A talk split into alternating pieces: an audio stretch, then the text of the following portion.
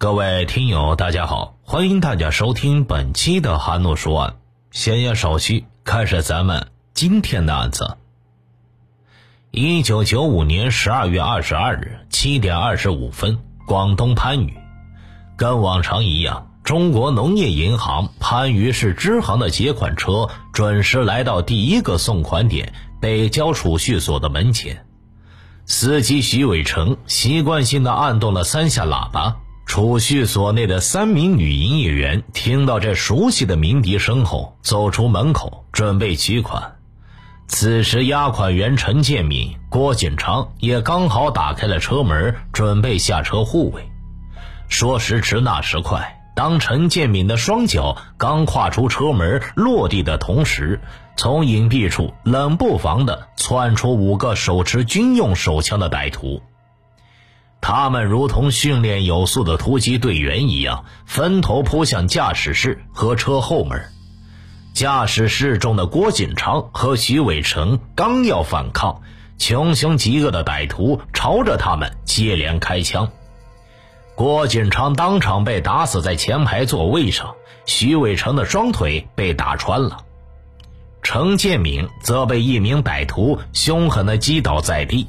腰间的手枪也在瞬间被抢。拿到枪的劫匪接着朝他后背开枪射击。程建敏由于穿着防弹衣，幸免一死。他趁势打滚，翻过车底，攀过马路中间的护栏，突围逃走。歹徒又朝他开了几枪，但未击中。随即，歹徒跃上劫款车，在路人惊诧的目光中驾车逃离现场。途中，劫匪将受了伤的徐伟成推下了车。劫匪们手脚干净利索，不过几分钟的时间就劫走了人民币一千三百二十万元，并抢去港币二百四十一万元和押解员的两支五四式手枪。被眼前血腥的一幕吓得惊魂未定的三名女营业员，慌忙按动了通向市桥公安分局电脑报警中心的电脑铃。得以逃生的陈建敏也迅速用电话向番禺市公安局报案。六分钟后，四名昼夜待命的市桥公安分局特警队员首先赶到，接着番禺市公安局的人马也迅速到达现场。但在现场，除了九枚弹壳、几滩血迹以及空中飘动的血腥味和火药味之外，警方一无所获。八点二十分，广东省公安厅接到这起共和国成立以来数额最大、手段最为恶劣的武装抢劫巨款案报告后，当即决定由副厅长兼省刑警总队总队长朱明建任破案前线总指挥，与副总队长何桑、郭少波等一起领导组织指挥案件侦破工作，立即组队赶赴现场。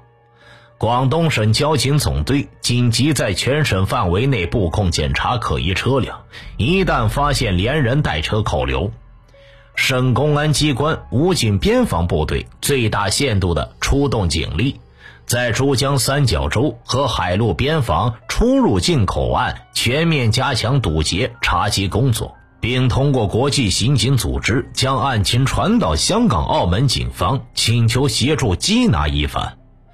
随着一道道指令通过电波的紧急下达传送，一时间，珠江三角洲的公路支干线和边海防地区的公安干警和边防武警官兵迅速行动起来，投入查缉劫匪的战斗，形成了广东省有史以来最大的刑警、特警、交警、边防等多警种协同配合作战的强大的天罗地网。同时，为防劫匪流窜到外省，广东省公安厅一面将案情汇报给公安部，一面向湖南、广西、海南、福建、江西五个相邻省区发出协查通报。现场的勘查和对目击者的询问结果表明，这是一起有组织、有预谋的劫案。通过对劫匪枪弹弹道的检验，以及有关枪支弹药档案资料的查询，二十二日当天，警方确认劫匪所使用的手枪来自广东省清远市。这一发现使总指挥朱明建眼前一亮，他当机立断，将现场指挥部移至清远市，全力查清枪支的持有单位和持有人。经过紧张而艰苦的工作，二十三日凌晨，警方查悉清远市某银行的五支五四式手枪已被盗。保卫人员，也就是枪支保管员何永新，在案发后去向不明。总指挥部立即下达命令，将何永新列为头号嫌疑犯，全力查明他的去向。调查得知，何永新，男，时年二十七岁，清远市郊人，曾在武警某部服役，会开车，在银行经常执行押款任务，熟悉押款情况，善于使用枪支。其平时好吃懒做，经常赌博嫖娼，因此债台高筑，在银行透支了数万元。一九九五年下半年，常有人打电话或上门追债，从而有急需巨款还债并铤而走险作案的动机。十二月十五日，何永新请假；十七日和十八日，他曾出现在番禺的龙泉宾馆。具备踩点、预谋、策划和实施犯罪的条件和时间。二十三日，警方又在与何永新来往的人员中发现另一名可疑的人员何伟光。此人时年二十五岁，毕业于广州某大学桥梁设计专业。毕业之后分配到珠海，近年来回清远承包建筑工程，和何永新是酒肉朋友。此人生活糜烂，挥霍无度，而且十八日以后也失去了踪迹。现场指挥部立即下令，在全国范围内通缉何永新和何伟光，通缉令迅速发遍广东，并要求广东各地秘密严查、监视二人的动向。二十三日凌晨一点二十分，顺德市公安机关接到群众报告。说，在伦教镇下站管理区发现了被劫匪抢劫又丢弃的劫款车，侦查人员迅速赶赴现场，只见劫款车辆斜躺在寒风嗖嗖的荒野中，满身血污的郭锦昌的尸体卧倒在车内，其头部、颈部、胸部共中四弹。经全面勘查，押解车左侧一块玻璃被劫匪的枪弹击碎。郭锦昌的尸体旁的工具架上放着一支劫匪遗留下的五四式手枪，这枪与某银行失踪的手枪号码正好相同。车内留有十四个装钱的大铁皮箱，其中八个已被撬开，钱全部被劫走。另外六个钱箱劫匪还未来得及撬开，内有人民币一百六十万元，港币三十多万元。此外，还有十二个小钱箱也被劫走。警方随即在附近展开了广泛细致的调查。不久，从一位老渔翁口中得知了一条重要的线索：二十二日一早，一条笨重的铁壳船曾停泊在这个平时很少使用的梧州渡口。铁壳船的船主是一对五十岁左右的夫妇。八点多，有辆白色面包车疾驶而来。车还没停稳，就有五六个年轻人从车上跳下来，手忙脚乱地往船上搬运箱子。装卸完毕，铁壳船迅速载着这伙人离开。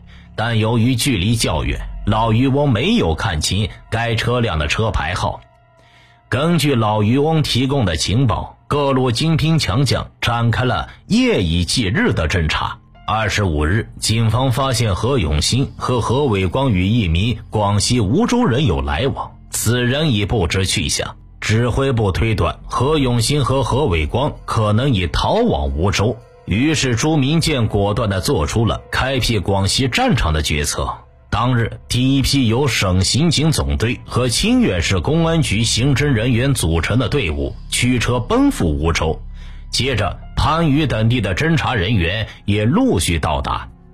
十二月二十七日上午，何伟光老家的阳山县公安局刑侦人员在围绕何伟光进行地毯式侦查中，获悉了一个重要情报，证明了指挥部推断的正确。何永新、何伟光和来自广西梧州地区藤县太平镇的案犯吴兆全一起，已于二十四日雇了一辆大货车逃往梧州。原来呀，在十二月二十四日中午十一点左右，何伟光的妹妹何桂香将两名平时跟自己很熟的司机从单位传呼了出去。见面后，何桂香说要急运一批货物去广西梧州，现在马上就走。两人表示愿意，双方讲好了车价八百元钱。中午十二点，两人将车开到何伟光家。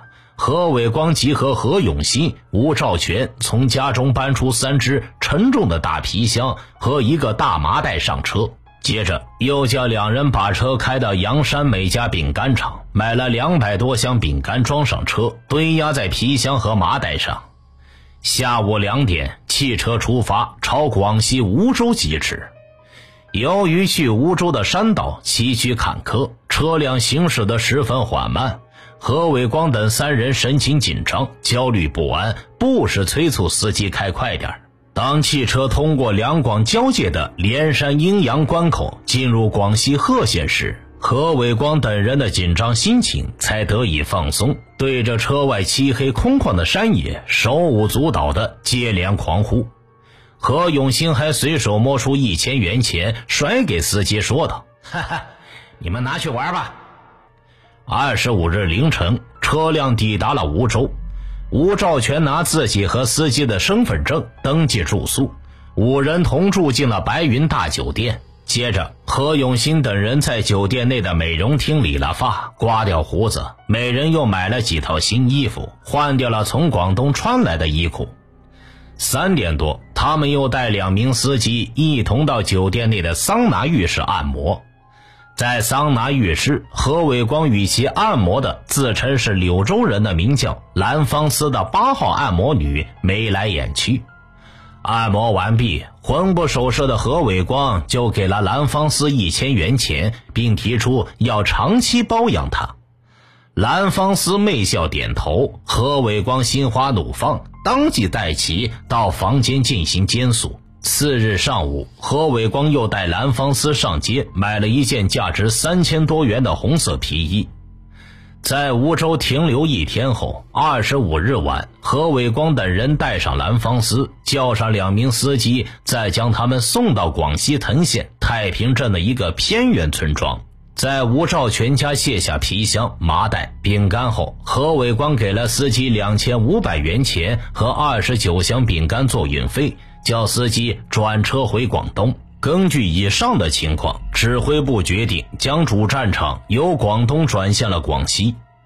两广警方汇集一起，组成了联合指挥部，开始了前所未有的大会战。但可惜，由于当时天黑，辨不清方向，司机无法说出那个村庄的具体位置。十二月二十八日，阳山县警方逮捕了涉案的何伟光妹妹何桂香，搜获赃款人民币十五万元、港币二十一万元以及一张两万元人民币的存单。同日，联合指挥部也重点侦查了藤县县城和太平镇。侦查人员很快查明吴兆全的家在太平镇黎村，但没有发现三名案犯的踪影。梧州地区公安处副处长王松胜和藤县公安局局长程发群等人在太平汽车站调查时，听售票员反映说，二十六日上午有一个穿着红色皮衣及超短裙、打扮鲜亮的漂亮年轻女子进站买了三张去桂林的卧铺班车车票。下午又见一名讲本地话的男青年送那位女子和另外两名男青年携带一只大皮箱登上了去桂林的班车。据此，指挥部推测那位女子可能就是蓝芳思，三名男青年则可能是劫匪何永新、何伟光和吴兆全。因此，吴兆全及部分赃款可能还留在藤县。何永新和何伟光则与蓝芳思逃往了桂林，而蓝芳思是柳州人，案犯极有可能转逃往柳州。眼下当务之急是立即搜捕吴少全，而案犯有武器，穷凶极恶，因此行动必须周密部署，确保万无一失。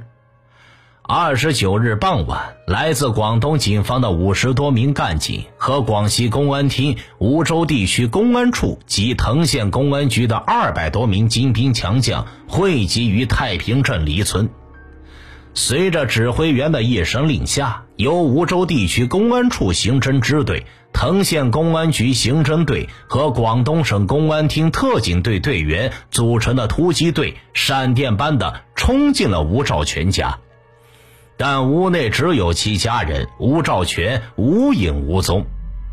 其父亲说，吴兆全确实于二十五日晚同两男一女回到家中，当夜转到太平镇旅社住宿。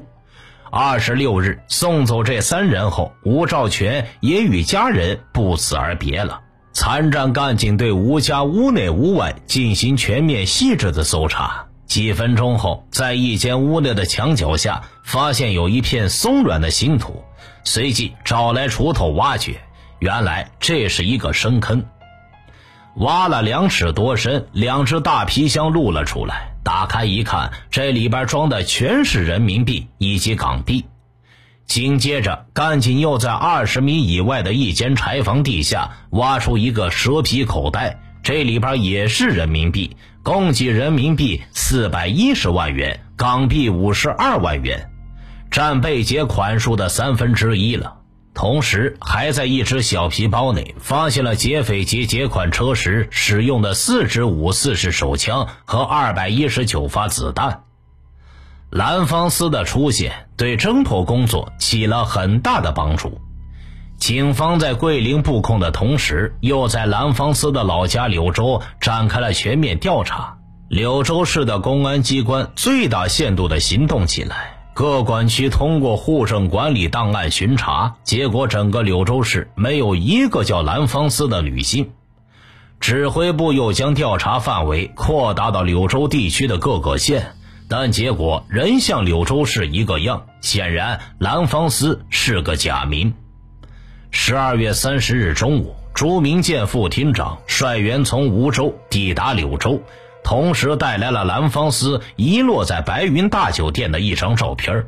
一九九六年一月一日晚，柳州市城中派出所副所长欧斌带领秦财胜、李小阳到柳江北岸的太阳与桑拿娱乐城调查。三名警员进入桑拿按摩室，向按摩小姐们亮明身份后。将何永新、何伟光的照片拿给他们传看，问他们是否见过这些人。几名桑拿小姐拿着照片仔细一看，肯定的说道：“啊，我认得他们，这两人前两天来这里按摩过。”几位小姐又协助警方找到给何永新和何伟光按摩过的赵小姐。赵小姐承认何永新和何伟光来按摩过两次，都是她和另一名小姐服务的。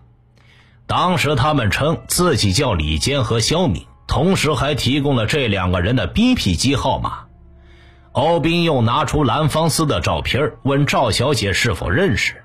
赵小姐看了一眼，脱口而出：“咋不认识？我们是姐妹，她就是刚才和我下楼的那个小姐。”欧斌一听，这才想起刚才确实有个妙龄女跟在赵小姐后边，只是灯光太暗，没能认出来。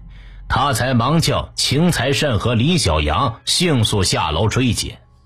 蓝方思没走远，在楼下等着赵小姐。秦财胜和李小阳将他带到了经理办公室。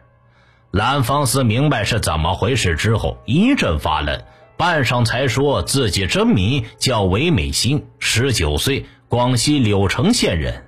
蓝方思只是他做按摩时用的艺名。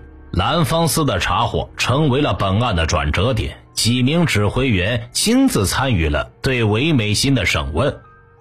韦美心供述，他并不知道何伟光和何永兴是什么人，只是他们有钱，他才跟着他们走。二十六日傍晚，他和何伟光、何永兴由太平到达桂林后，何伟光用他的身份证去登记住宿。等他刚洗了个澡，何伟光和何永新就退房，带他登上了去南宁的班车。途中，何伟光又给了他五千元，说他太辛苦了。二十七日早晨六点多，班车到达南宁，三人又马不停蹄的直奔南宁火车站，想乘火车去柳州。但车早已开走，何永新和何伟光转而去找出租，以六百元包了一辆桑塔纳，赶往柳州。车到河山后，何永新和何伟光又说不坐出租了，带着他转乘一辆开往柳州的班车。中午一点左右，三人终于抵达柳州。唯美新将何伟光和何永新带到雅联饭店开了一间房，但何伟光说几个人住在一起不方便，在旅馆住也不安全，最好啊是去租一间民房。于是三人在柳江南面的丽江新村，以四百五十元一个月的价钱租了一个两室一厅的商品房，房号是 A 栋二单元六零四号。接着，三人买来席慕斯，又从雅联饭店搬来行李，睡过午觉，吃了晚饭。韦美心对何伟光和何永新说道：“要不要去尝尝新鲜？我们这儿可是美女如云呐。”于是他们就去了太阳与桑拿娱乐城按摩。在这里，何永新看中了嫩白美艳的云南籍按摩女赵小姐。二十八日，何永新和何伟光说，为了方便联系，用韦美欣的身份证购买了一个大哥大和两个 BP 机。当晚，两人又去了娱乐城按摩。何永新提出以每月一万五千元的价格包养赵小姐，赵小姐欣然应允。当夜，何永新即将赵小姐带回到了丽江新村。次日，何永新和何伟光又叫人买了洗衣机、炊具、衣服等日常生活用品，两对男女正式过起了小日子。韦美心和赵小姐则以姐妹相称。审问完韦美心，指挥部马上制定了行动计划，最后决定由熟悉地形的柳州市公安局特警队员担任突击抓捕工作。同时，又调动了数百名干警，在丽江新村周围以及六零四号房楼下封锁堵截，严防案犯亡命逃脱。凌晨三点，对丽江新村已实施了严密的包围。随着指挥员一声令下，五名身怀绝技的特警队员悄无声息地沿着楼梯直扑向目标六零四房。此时，房内寂静无声，一片漆黑。按预定方案，配合行动的赵小姐用钥匙打开了房门。早已做好攻击准备的五名特警队员，闪电般的分头扑向了两个房间，而这房内竟然空无一人。指挥部得到消息，大吃一惊：难道罪犯已经闻风而逃了？问赵小姐，赵小姐说这两天她都在娱乐城里住，不知道。再审韦美心，他这才说何永新和何伟光三十一日晚带走了那只大皮箱，对他讲是出去办事，元旦晚上不回来，二号上午一定会。指挥部当机立断，命令各路兵马立即撤离，留下特警队长冯海文等五名特警队员埋伏在六零四号房，守株待兔，等待案犯投入罗网。一月二日中午十二点，一直处于高度临战状态的五名特警，终于听到了他们等待已久的钥匙开锁的响动声和“让你亲个够”的压嗓歌声。吱呀一声，房门打开了，一条身体壮实的人影闪进了房内。说时迟，那时快，埋伏在房门两边的两名特警以迅雷不及掩耳之势，各自钳住了那人的手臂，就这样一按一绊，将其摔了个嘴啃泥。另外三名特警紧跟着扑上，合力将其擒获。抓捕行动干净利落，前后不到一分钟，抓获的案犯正是何永新。特警队员当场从何永新身上搜获港币十八万元、人民币两万元、大哥大和 BP 机各一个。面对从天而降的公安人员，何永新知道任何反抗都是徒劳的。他很快就供认了自己事先与何伟光、何东海、袁长荣等人秘密谋划盗枪抢劫劫款车的犯罪事实，同时交代说，他们预先是想逃往藤县吴兆全家藏匿，后因吴州认识了韦美心，才改逃往柳州的。途中为躲避警方的可能追捕，便使了一个障眼法，虚晃了一枪，逃往桂林，然后又逃往南宁。最后才在柳州落脚。在问及何伟光的行踪时，何永新说，他和何伟光于十二月三十一日晚将赃款带到一个叫老四的人家里藏匿，在老四家住了两晚。今天中午，两人乘出租返回丽江新村，但何伟光却在中途下车，说要去荣安县，可能明天才能回来。侦查人员让何永新传呼何伟光，但一直没有回音。指挥部决定主动出击，尽快找到老四家。可何永新交代，他只晓得老四家是在一家工厂中，具体位置他也不能确定在哪里。柳州这个地方是广西乃至全国有名的工业城市，到处工厂林立，到哪去找老四家？唯一的办法是让何永新认路寻找。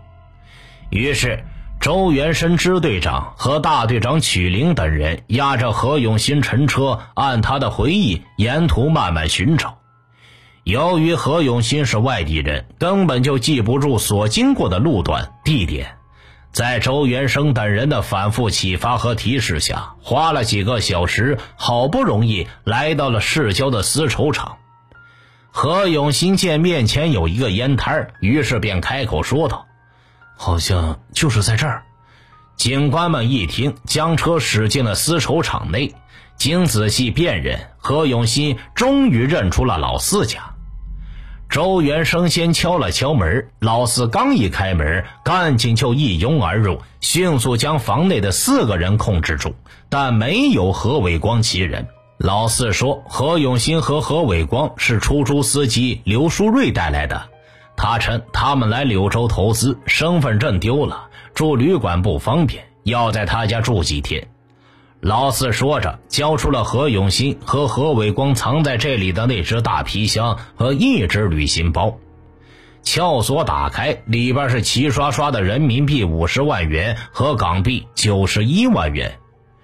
巨款还在，说明他还会回来。侦查人员一面在老四家和丽江新村埋下伏兵，一面急奔荣安布控，并在全市范围内全面查清旅馆、旅社、美容厅、桑拿、按摩院以及公共娱乐场所。就在指挥部紧张等待之时，二日晚八点左右，何永新的大哥大响了。侦查人员命令何永新按照事先告诉他的意思回话。喂，阿光，你在哪儿啊？怎么还不回来？两个妞都在等你回家乐一乐呢。啊，我正在雨虹花店谈生意，你赶快一起过来谈谈，谈妥了，我们再回去跟他们玩。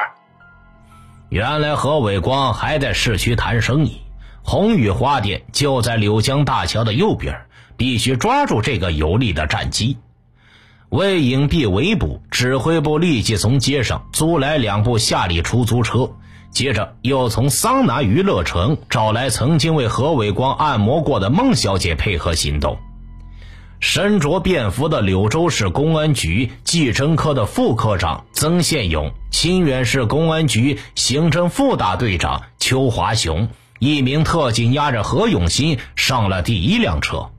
周元生支队长、副大队长黄德新和另一名刑警则与按摩女坐在第二辆车中。两辆出租车一前一后直奔花店，车辆驶过柳江大桥，花店就在面前了。按照行动方案，两辆车放慢了速度，缓缓从花店门口驶过。透过车窗和灯光，何永新看见了何伟光正在花店内坐着。按摩女也证实了，那人就是何伟光。眼前的形势也用不着何永新和按摩女进花店了。周元生支队长和黄德兴副大队长下了车，像路人一样悠哉悠哉地沿着人行道靠近花店。到了门口，周元生装作买花的样子，一边若无其事地问老板娘有什么花好卖，一边跨进了花店。黄德兴紧跟着也进到店内，并故意堵住了门口。此时店里没有顾客，正是抓捕的好时机。周元生假装专心致志地选花，身子却快速地逼近案犯。一直坐在椅子上与老板娘谈买卖的何伟光，此时似乎觉得气氛不对，站起来拔腿就走。周元生一个箭步扑上去，两手按住何伟光的一条胳膊，黄德兴也飞身上来扭住他的一只手。何伟光知道厄运临头，脸色突变，但他不甘心就擒，拼命挣扎反抗。飞腿朝着周元生和黄德兴猛踢，但到手的猎物岂能让他逃脱？周元生挥起铁拳朝何伟光的太阳穴狠狠一击，何伟光一声惨叫，瘫倒在地，再也动弹不得。周元生和黄德新给他铐上了手铐，并对其进行搜身，共缴获人民币和港币五十五万元，BP 机一个。在广西迅猛展开追击何永新和何伟光的同时，广东警方也展开了紧锣密鼓的行动。十二月二十七日，侦查人员在发现吴兆全和何永新、何伟光逃往广西之后，又发现了袁长荣与何永新、何伟光过往甚密。这个袁长荣，男，广东阳山县青莲镇人，二十五岁，当过兵。侦查人员对袁长荣进一步调查，又发现袁长荣是于十二月十五日离家的，乘坐的是一艘标有“洋基三九七号”字样的铁壳船。十二月二十日、二十一日，他与何永新、何伟光和吴兆全一起住在广州富林酒店，案发至今却不见踪影。